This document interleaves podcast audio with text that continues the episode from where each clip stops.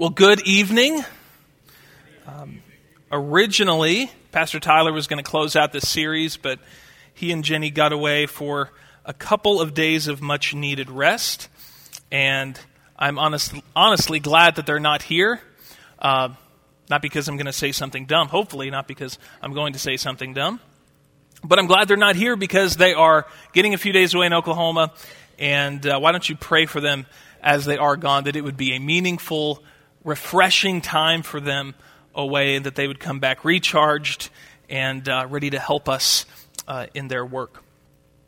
Uh, we are in our gossip series, and this is the last night of our gossip series. If you've uh, if you've enjoyed this, then maybe you won't after tonight.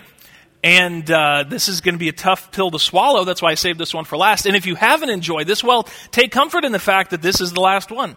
So after it, after this one, it's over. Either way, uh, we will uh, get through it with the Lord's help. So during this series on gossip, we have been learning about fighting the temptation to share gossip and to listen to it. And that's really been the, the bulk of this series. I've been encouraging you through Scripture to, first of all, to see this as a sin because it's one of those things that, that Jerry Bridges has called respectable sins. Sometimes there are sins we don't treat as sins, we joke about them, like gluttony, like gossip. But if, if God's Word tells us to avoid it and tells us that it's wrong, that it's something for which Jesus died, and it's a big deal. So I've encouraged you through this series to fight the temptation both to be uh, the one sharing gossip and to be the kind of person who listens to it. But last week, as we're, we've begun to close down the series, we've looked at gossip from another angle. That is, uh, what do you do when you are the subject of gossip? When you find out you're not being tempted to gossip, but you find out that other people have been gossiping about you. How do you respond when that happens? Now, of course, we've defined gossip this way, and since this is our last night, let's just read out this definition out loud together. Ready? Begin. Sinful gossip is bearing bad news behind someone's back out of a bad heart. That's what we're fighting against, but it's also what we're dealing with because sometimes, friends, as you know, someone will bear bad news about you behind your back out of a bad heart toward you. What do you do when that happens? When you're gossiped about by people at church who share maybe embarrassing details of your life or maybe fabricated lies about you.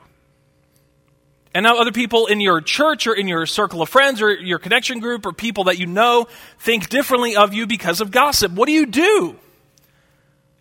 What do you do when someone at work maybe out of fear that you'll get their job or out of fear that you'll get their promotion or their pay raise, they make up things about you or exaggerate your weaknesses to other coworkers or to your boss in order to get the upper hand. What do you do when that happens? What do you do when extended family or old friends won't talk to you because they've heard something in the gossip chain and now they look at you differently? Well, first of all, we need to give attention to our relationship to God. And, and, and, as it concerns our relationship to God, we respond to this happening in faith. That's what we talked about last week. We primarily do this through the act of prayer. Because prayer is the language, it's the vocabulary of dependence and trusting in God to take care of things that you and I cannot take care of. And many times when we are gossiped about, we will not be able to clean up all of the mess. Some of those messes are going to remain in our lives until Jesus comes back. But what do we do in relation to the people gossiping about us? We know that when it comes to our relationship with God, we should trust Him and have faith that at the last day, He will take care of all of that. But how do we treat the people that have taken our name and misused it, or drug it through the mud, or destroyed our friendships, made us look bad? How do we respond to the person who's gossiped about us? Well, tonight we're going to address that. We're going to talk about responding in love. We respond to God when we're gossiped about in faith, and we respond to the perpetrators of gossip the gossips, we respond to them in love. If you have your Bible, turn to Matthew chapter 5. Matthew chapter 5, and our text this evening, we're going to begin in verse 43. Matthew chapter 5, beginning in verse 43.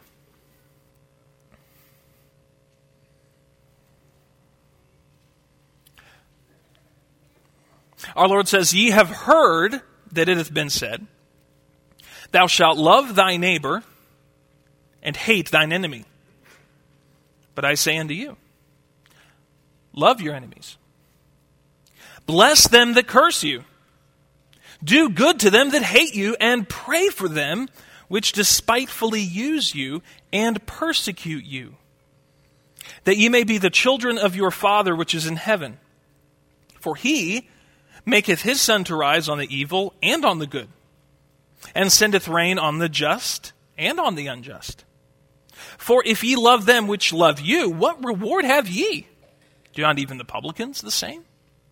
And if ye salute your brethren only, what do ye more than others? Do not even the publicans so? In the, in the Sermon on the Mount, really the whole Sermon on the Mount, Jesus messes with people's expectations, not only of the Messiah, but what it means to live as the people of God. And that is because when Jesus comes on the scene, when he brings his kingdom as he did when he came, there was the truth of the law, and there were a lot of additions and traditions added to the law that were misunderstandings. Now, you'll notice that part of what Jesus says is from Leviticus. You've heard it said that you should love your neighbor. Well, Leviticus 19:18 does say that, doesn't it? But, but Jesus goes on to say, You've heard it said that you should love your neighbor and hate your enemy. Now, the love your neighbor part was something that God had told them.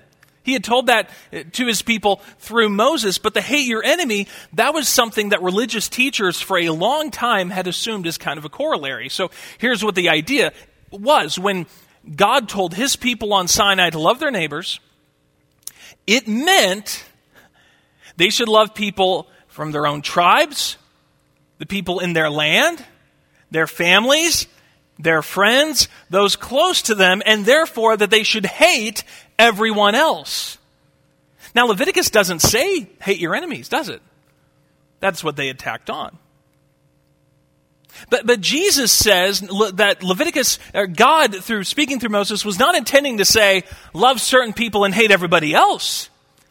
But rather, when God was saying, love your neighbor, he didn't put boundaries on who your neighbor could be. That for, for God speaking to his promised people, the phrase love your neighbor really meant, on God's part, love everyone. Now, that's a radical interpretation. But we trust G- how Jesus interpreted the law because he's God. So, it, as Christians, we believe he kind of knew what he was talking about. Now, think about the last person that you know gossiped about you, the last person that took a shot at your reputation, the last person that spread something vile about you, maybe true, maybe untrue, maybe partially true, it's hard to love that person, isn't it? It's hard. Now there are people that are easy to love. When I when I suggest even the phrase people easy to love, there are images of people that come into your mind as I say that. Right? You're probably all thinking of me. Well, probably not. I hope my wife is. I'm not sure. I'm not going to ask her. But when I talk about, when you talk about people easy to love, you immediately think images of people in your life that have done a lot of good things for you, that have poured a lot into you. That comes to your mind. And when I mention people hard to love, people difficult to love, other images come into your mind, don't they?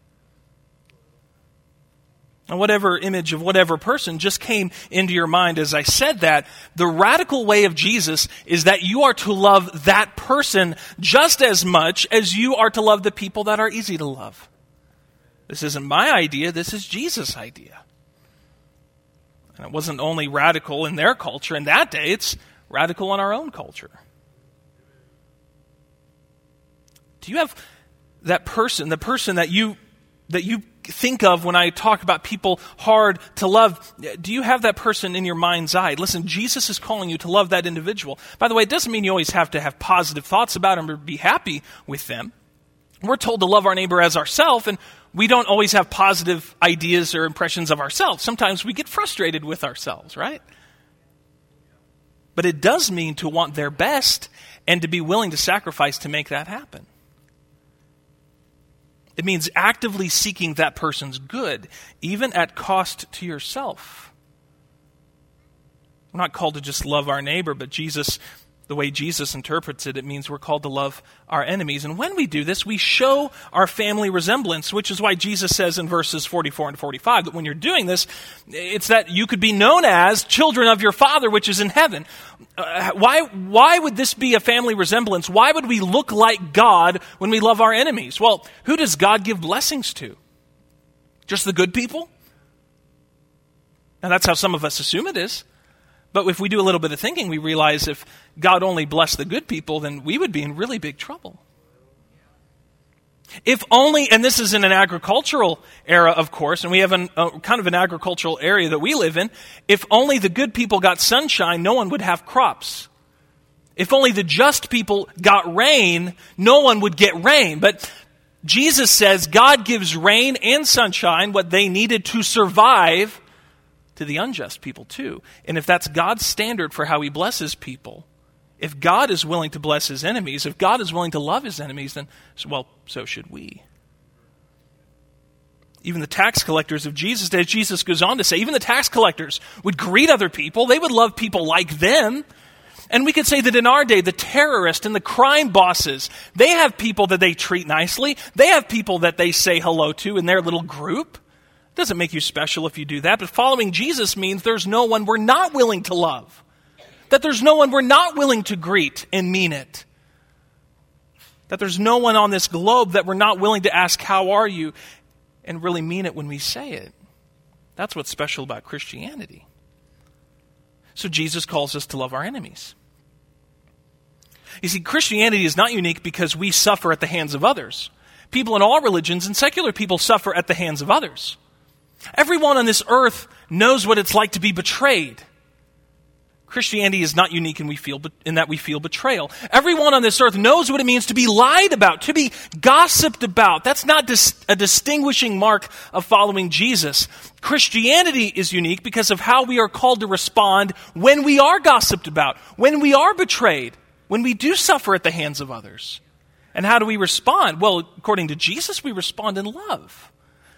We respond in love. Now, that's one thing to say it, it's another thing to really put it into practice. So, what would it look like practically Thursday morning for us to love our enemies, for us to look at people who have used their mouth to hurt our lives? What would it look like for you and for me to love those people, even though they're our enemies? They've set themselves up against us. Well, we're going to look at at, at, four different ways we can be loving to our enemies, or four different ways we can respond in love when we have been gossiped about. And the first thing is this it, it comes to mind from our text that we just read. We respond by prayer. We pray. We love our enemies by, by praying for them. Now, I think this, this really connects to a couple things. Uh, we need to pray for the other, the person who's gossiped about us, our enemy, the person who's hurt us, and we also need to pray for ourselves. We need to pray for ourselves because, and we're going to talk about this a little bit more later, but we don't really have the capacity in our own strength and resources to love people in the way Jesus calls us to love people. In, in, praying for ourselves, we can follow Paul's pattern in Philippians 1. I think that the full three or four verses is in, is in your handout, but uh, if you look at Philippians 1, verses 9 to 11, in that opening prayer, he, he tells his friends how he is praying for them. Um, he, he asks, he is regularly asking God for their love to grow. But he doesn't want them to just have more love or to be more loving. He wants their love to grow in discernment, in wisdom, knowledge, and judgment. In other words, Paul is praying that the Philippians would not only love other people like Jesus tells them to love, but that they would love with a certain amount of discernment that they would be judicious and thoughtful in their loving. See, Paul recognizes that growing as a Christian doesn't just mean we love other people. It means we grow in how we love. It takes wisdom to love well. And that's because, as we're going to talk about tonight, there are different loving responses for different situations. Not all situations require the same response, but every situation can include prayer, and that begins with praying for ourselves. But of course, we also pray for the other. We pray, in this case, for our enemy. Now, I, I know that, um, you know, you may be thinking if I'm, I'm, using Matthew 5 to launch this discussion about responding in love, you may think, well, David, um, when Jesus talks about the apostles loving their enemies, early Christians loving their enemies, he's talking about people that would want to put them in jail and kill them. That's a lot different than gossip. And you're right. You're right. If someone has spread gossip about you, that's nowhere near as serious as the kinds of things that the apostles listening to Jesus would encounter. But isn't that precisely the point? That despite what they would encounter and the, the gruesome ways that they would go to their deaths preaching the resurrection, if they could love the people doing that to them, then surely we can love the enemies that we have on a much different scale who say mean things about us, right? Yeah, our situation is much different. That's precisely why these verses are so appropriate. Now, let's be clear about what this means. When Jesus calls us to pray for our enemies, he, he means we need to talk to God on, on their behalf, we need to talk to God for them, and we need to mean it. You see, it's, it's not enough to just decide, well, I'm, there's these people that have hurt me really bad. I will start, because Jesus tells me I have to, I'm going to start mentioning these people in my prayers. God, be with this person. God, I don't like them, but bless that person. God, um, you just like say their name. That may be a challenge in itself. That's not what Jesus is talking about. If, if you look at Isaiah, well, and Jeremiah too, actually, and even Joel, and then even in the teachings of Jesus, God is really not a fan of superficial, hypocritical prayer, is he? God is not a fan of us saying things for the sake of saying them if we don't really mean them. In fact, he condemns that, and Jesus compares it to how the pagans pray. So when Jesus says, pray for those who despitefully use you, Pray for those who persecute you. He doesn't just mean mentioning their name in prayer as a kind of show. Jesus doesn't like prayer that's just a show. No, he means when you talk about them to God that you are really, really interceding for them. What is it like to intercede for somebody? Well, if you've ever had uh, a close friend at the point of death and your stomach is in knots and you get on your knees and you talk to God like you've never talked to God before because you're pleading with Him to save that person. They may not be on the point of death, they may just be going through a really difficult situation, and you just pour out your heart to God. That is praying out of a heart of love. And some of you really know what that's like. Jesus is saying, in the way that you, you pray for the, the, your friends that are going through a time of crisis, they're going through a need, in the way that you are praying on their behalf, that you're talking to God because you really want God to do something for them, that is what we're supposed to do with our enemies. That's what praying for them means. So let me ask you a question. If you pray, then when you pray, are the only people on your prayer list people that you happen to like? If you pray, then are the people that you pray for all of your friends? I'm not saying stop praying for them. What I am saying is this Christ is calling you to have a longer prayer list. People in all kinds of religions pray for their friends and hope that deities of some kind or another will answer their prayers. Christians pray for people that hate them.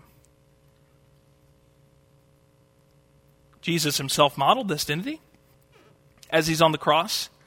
He expends energy on intercessory prayer, doesn't he? Father, forgive them. Uh, now, now, these people are taking the Son of God in the flesh, who is absolutely innocent of all the crimes he's been charged with. And they're making him die a terrible, agonizing death. And Jesus who is a little bit low on energy, expends the energy to have intercessory prayer for them. He asks the Father to forgive them if possible because they don't know what they're doing. Now, don't you think that's a pretty charitable interpretation of their actions? Well, they don't fully know what they're doing. Could you get much more charitable than that when people are crucifying you and you're God in the flesh? If Jesus prayed for them, then how can I say there's people that I won't pray for? We love people, even the, the people that gossip about us, and one of the ways we do that is by praying for them. Now, there's another loving way that we respond to gossip, and that is this. Number two, sometimes we just need to overlook. Overlook. Often we can be loving to those who gossip about us by simply overlooking what they have done. Proverbs 19:11 says this: "The discretion of a man deferreth his anger, and it is his glory to pass over a transgression." Now, uh, the, the whole idea of the book of Proverbs is kind of setting out a course for the people of God to follow if they want to be wise. And you have all kinds of contrast between the wise man and the foolish man, and also the simple and the scorner, which are variations on the fool. How does the wise man respond to conflict? Well, one of the things that the wise man sometimes will do will just pass over a transgression, just overlook it. Much of the time, perhaps most of the time, if we're honest, most of the time, we can love our gossiping enemies by simply overlooking what they've said. I think, and, and this is not some sort of exact number that I get from Scripture, but I think more than 80% of the time, when I hear people talking about the ways they've been gossiped about, most of the time, I'm not saying every time, but most of the time, the best thing to do is just get over it and move on. I realize there are exceptions. We'll get to that in a moment. But often, uh, if we're going to be the wise man of Proverbs, we just overlook it. Now, whether we should or not overlook depends on these factors. Number one, what kind of gossip is it? There are different kinds of gossip. Number two, is the story true or false? You know, sometimes people are gossiping about you because you were too transparent with someone. You were just unwise in what you shared, and they're sharing that with other people. But really, you shouldn't have shared that in the first place. Sometimes that's the problem. And if you are the source of the, of the gossip, you should probably just overlook it because you kind of started it. Now, it's not like that all the time, but it is like that sometimes. N- number three, is this a secret you asked someone to keep, but they shared it anyway? Number four, how serious is the information? Now, sometimes you're being gossiped about, and maybe the information being shared could really hurt people, and it could really hurt other people if it's not contained and it's not addressed and confronted. And so sometimes you will need to confront. We'll talk about that in a moment. But oftentimes, because the information isn't that serious, it's best for us to just move on and overlook what that person has done to us. A great deal of gossip is just people sharing their bad opinions about us. And oftentimes, by the way, those bad opinions may be true. Now, it's possible that uh, you're frustrated because someone has spread around the rumor that you can be a jerk to people.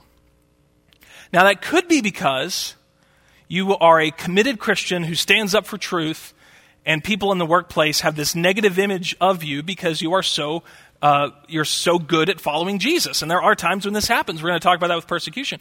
Uh, but it's possible if a lot of people at work think you're a jerk, it is possible you're actually well, just a little bit of a jerk, right? That's always the possibility. Maybe the rumor floating around about my personality that everyone seems to resonate with and agree on, maybe they've got something to it. maybe they're right. And maybe this is an area in which I need to grow. Now, a lot of the times the gossip shared about us is totally wrong, but sometimes there's a little bit of truth in it, and that can actually be useful in as we as we see our own sin and learn to grow in it. Sometimes gossip should lead to confession, even though that's not all the time. Now, overlooking, of course, doesn't minimize our pain. I'm not saying by, by overlooking that everything sh- will be easy to get over. Sometimes things shared about us are very, very painful and they're far reaching in, in their effects. But overlooking an offense is one way to deal with it sometimes in love. You're loving the other person by not making a big deal about something that really shouldn't be a big deal. Overlooking saves us a lot of time and trouble in our relationships because the, the truth is, if you want to keep relationships, there is a limit to how much you can confront.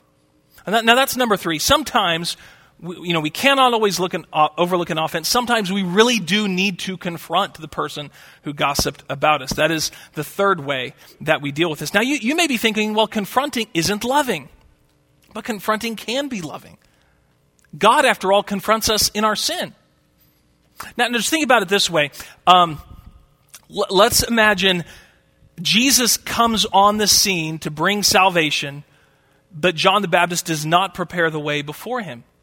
He doesn't preach repentance. He doesn't get people's attention that being biologically related to Abraham doesn't make them God's people in a saving sense, that they have to repent and believe in the Messiah. Imagine if there is no John the Baptist.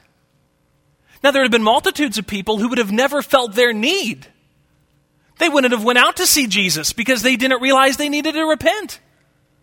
But Jesus comes on the scene teaching and crowds gather. And one of the reasons that is, is because God confronted his people through John the Baptist.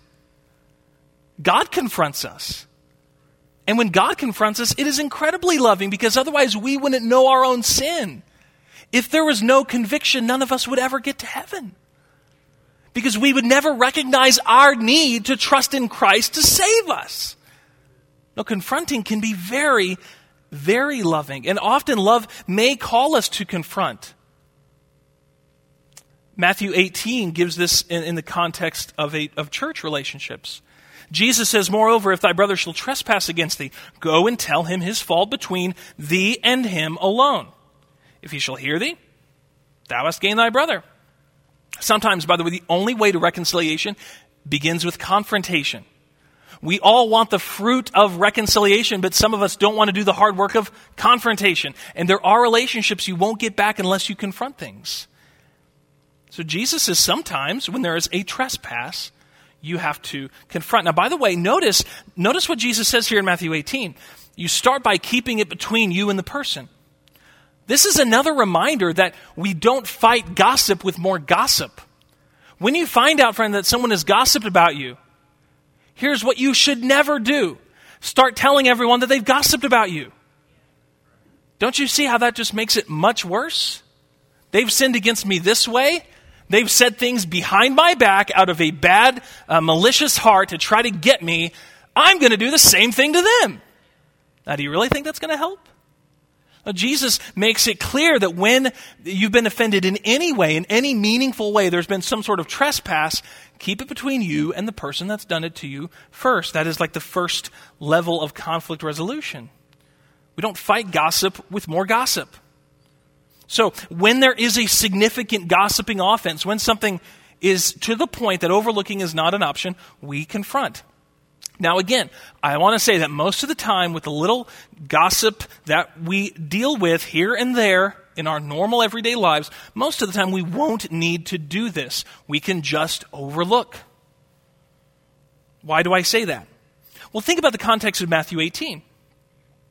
This is the process by which, if someone is unrepentant, if the sin is unresolved, the church eventually dismisses the person, right? So, uh, if the gossip that's been perpetrated about you is something like, I don't like working with this person in the nursery because they're impatient with the kids. Okay, you don't really need to confront someone about that, right? Because Matthew 18 would say that if they're unrepentant of it, eventually they get dismissed from the church. Should the church really kick somebody out for saying that you're impatient in the nursery? Well, of course not. So if there's something that's so little that it's unthinkable to take it to steps two or three, it's probably not big enough to take with step number one. Jesus is talking about serious offenses here.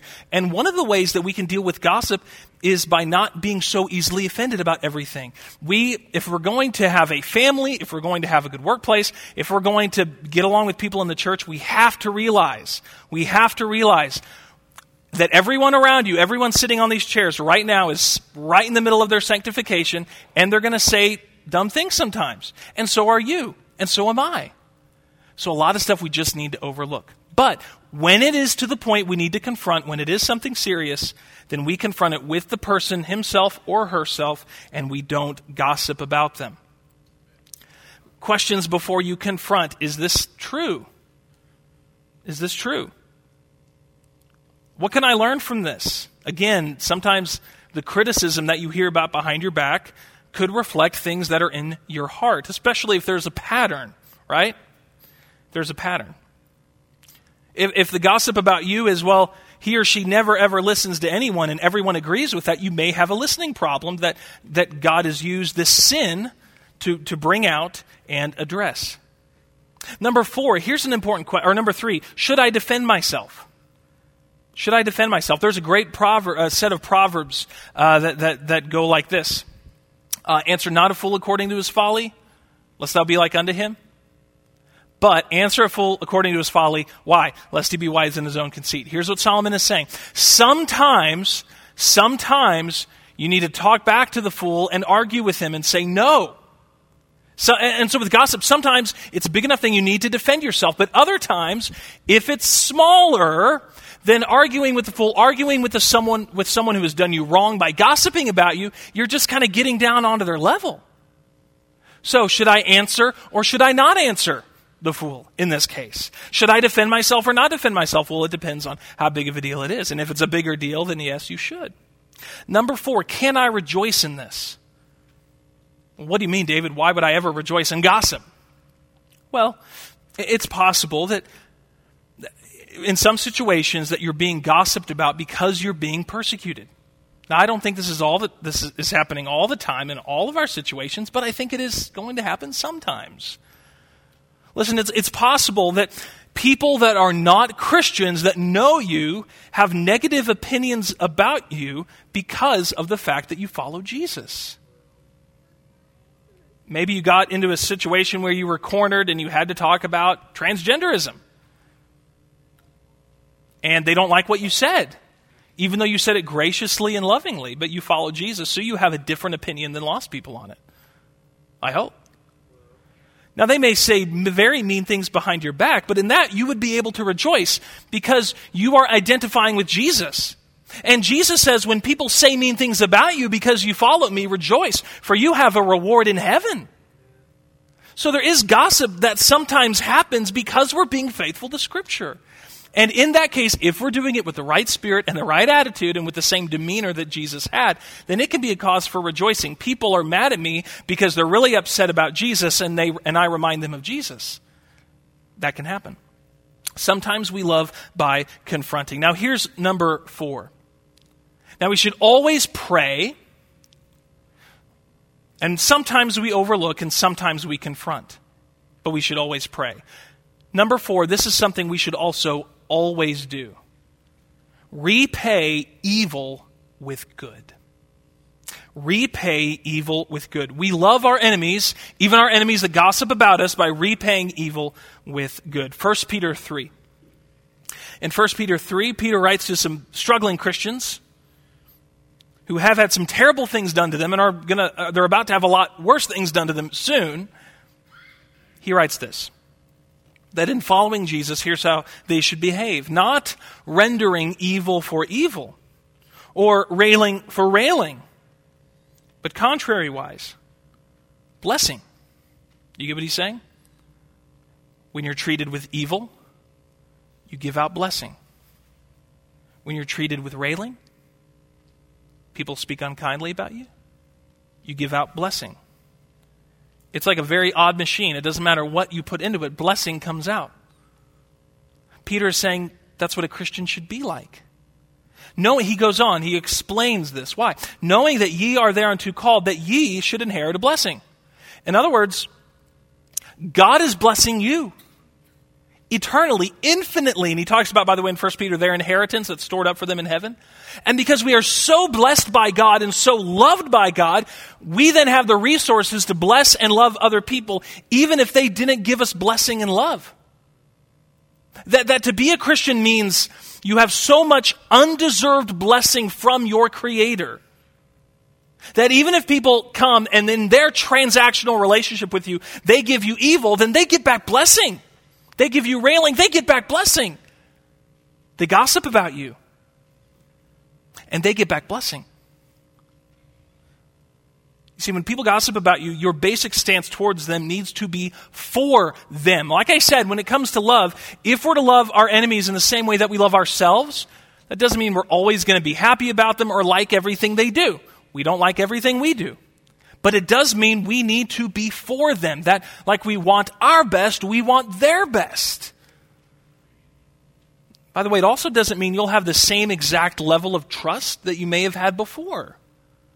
You may not be able to trust them as much, but it should mean you want the best for them and you'll do good for them when you can.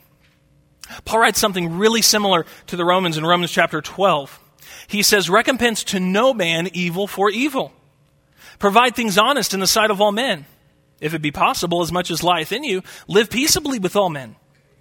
Dearly beloved, avenge not yourselves, but rather give place unto wrath, for it is written, Vengeance is mine. I will repay, saith the Lord. Therefore, if thine enemy hunger, feed him. If he thirst, give him drink. For in so doing thou shalt heap coals of fire on his head. Be not overcome of evil, but overcome evil with good. Paul not only implies that we should do good to our enemies, but that we should be aware of opportunities. We should be on the lookout for how we can bless them. In other words, uh, people that are giving you evil, you need to know whether or not they're hungry and thirsty. In other words, like your life should be tuned in to their needs. So you have an opportunity to do it. See, the Bible doesn't promise that Christians won't be hurt. To the contrary, being a Christian means you you will be hurt, but you are called to do good to the people that hurt you. Doesn't, by the way, it doesn't mean we become neutral toward them or just don't get back at them. It means we look intentionally for ways to bless them. We scheme to do good to them and meet their needs and help them. Paul says if we do this, it can lead to our enemies having coals of fire on their head. Now, when I was a kid, I thought and I read through this. Also, this is from Proverbs. Um, I thought it meant if you're really nice to people, you can kill them with kill them with kindness, and you'll burn their face off. That's not what it means. Now, some of you think it's what it means. It's not what it means.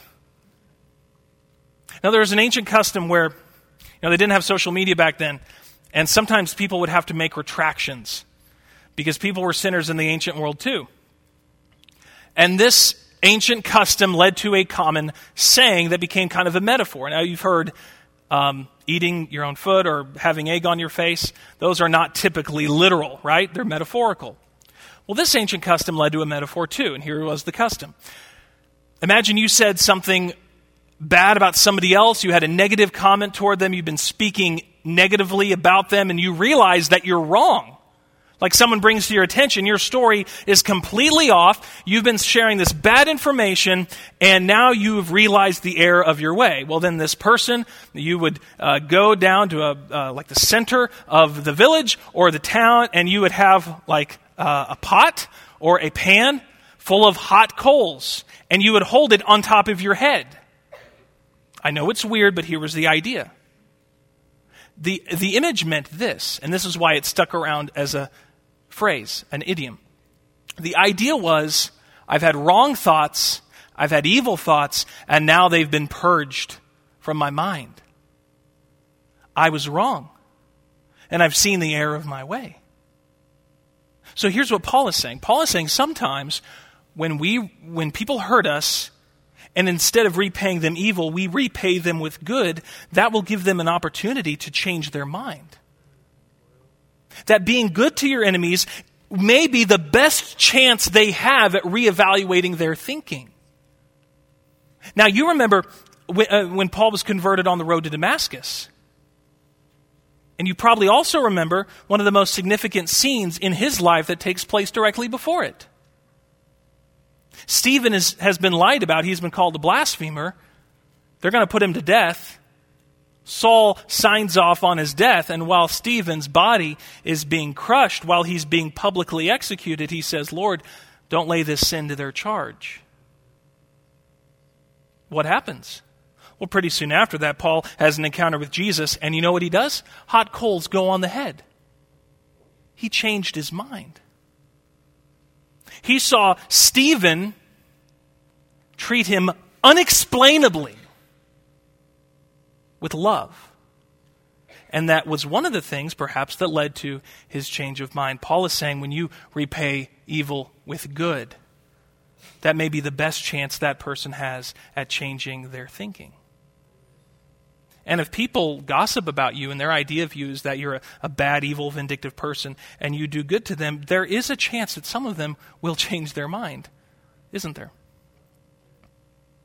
Well, this is really heavy stuff. So, how, how is all of this possible? It all sort of seems like a pipe dream, doesn't it? Is this really how Jesus is calling us to treat other people? This seems impossible. John chapter 15 and verse 5. Jesus says this I am the vine, ye are the branches. He that abideth in me, and I in him, the same bringeth forth much fruit.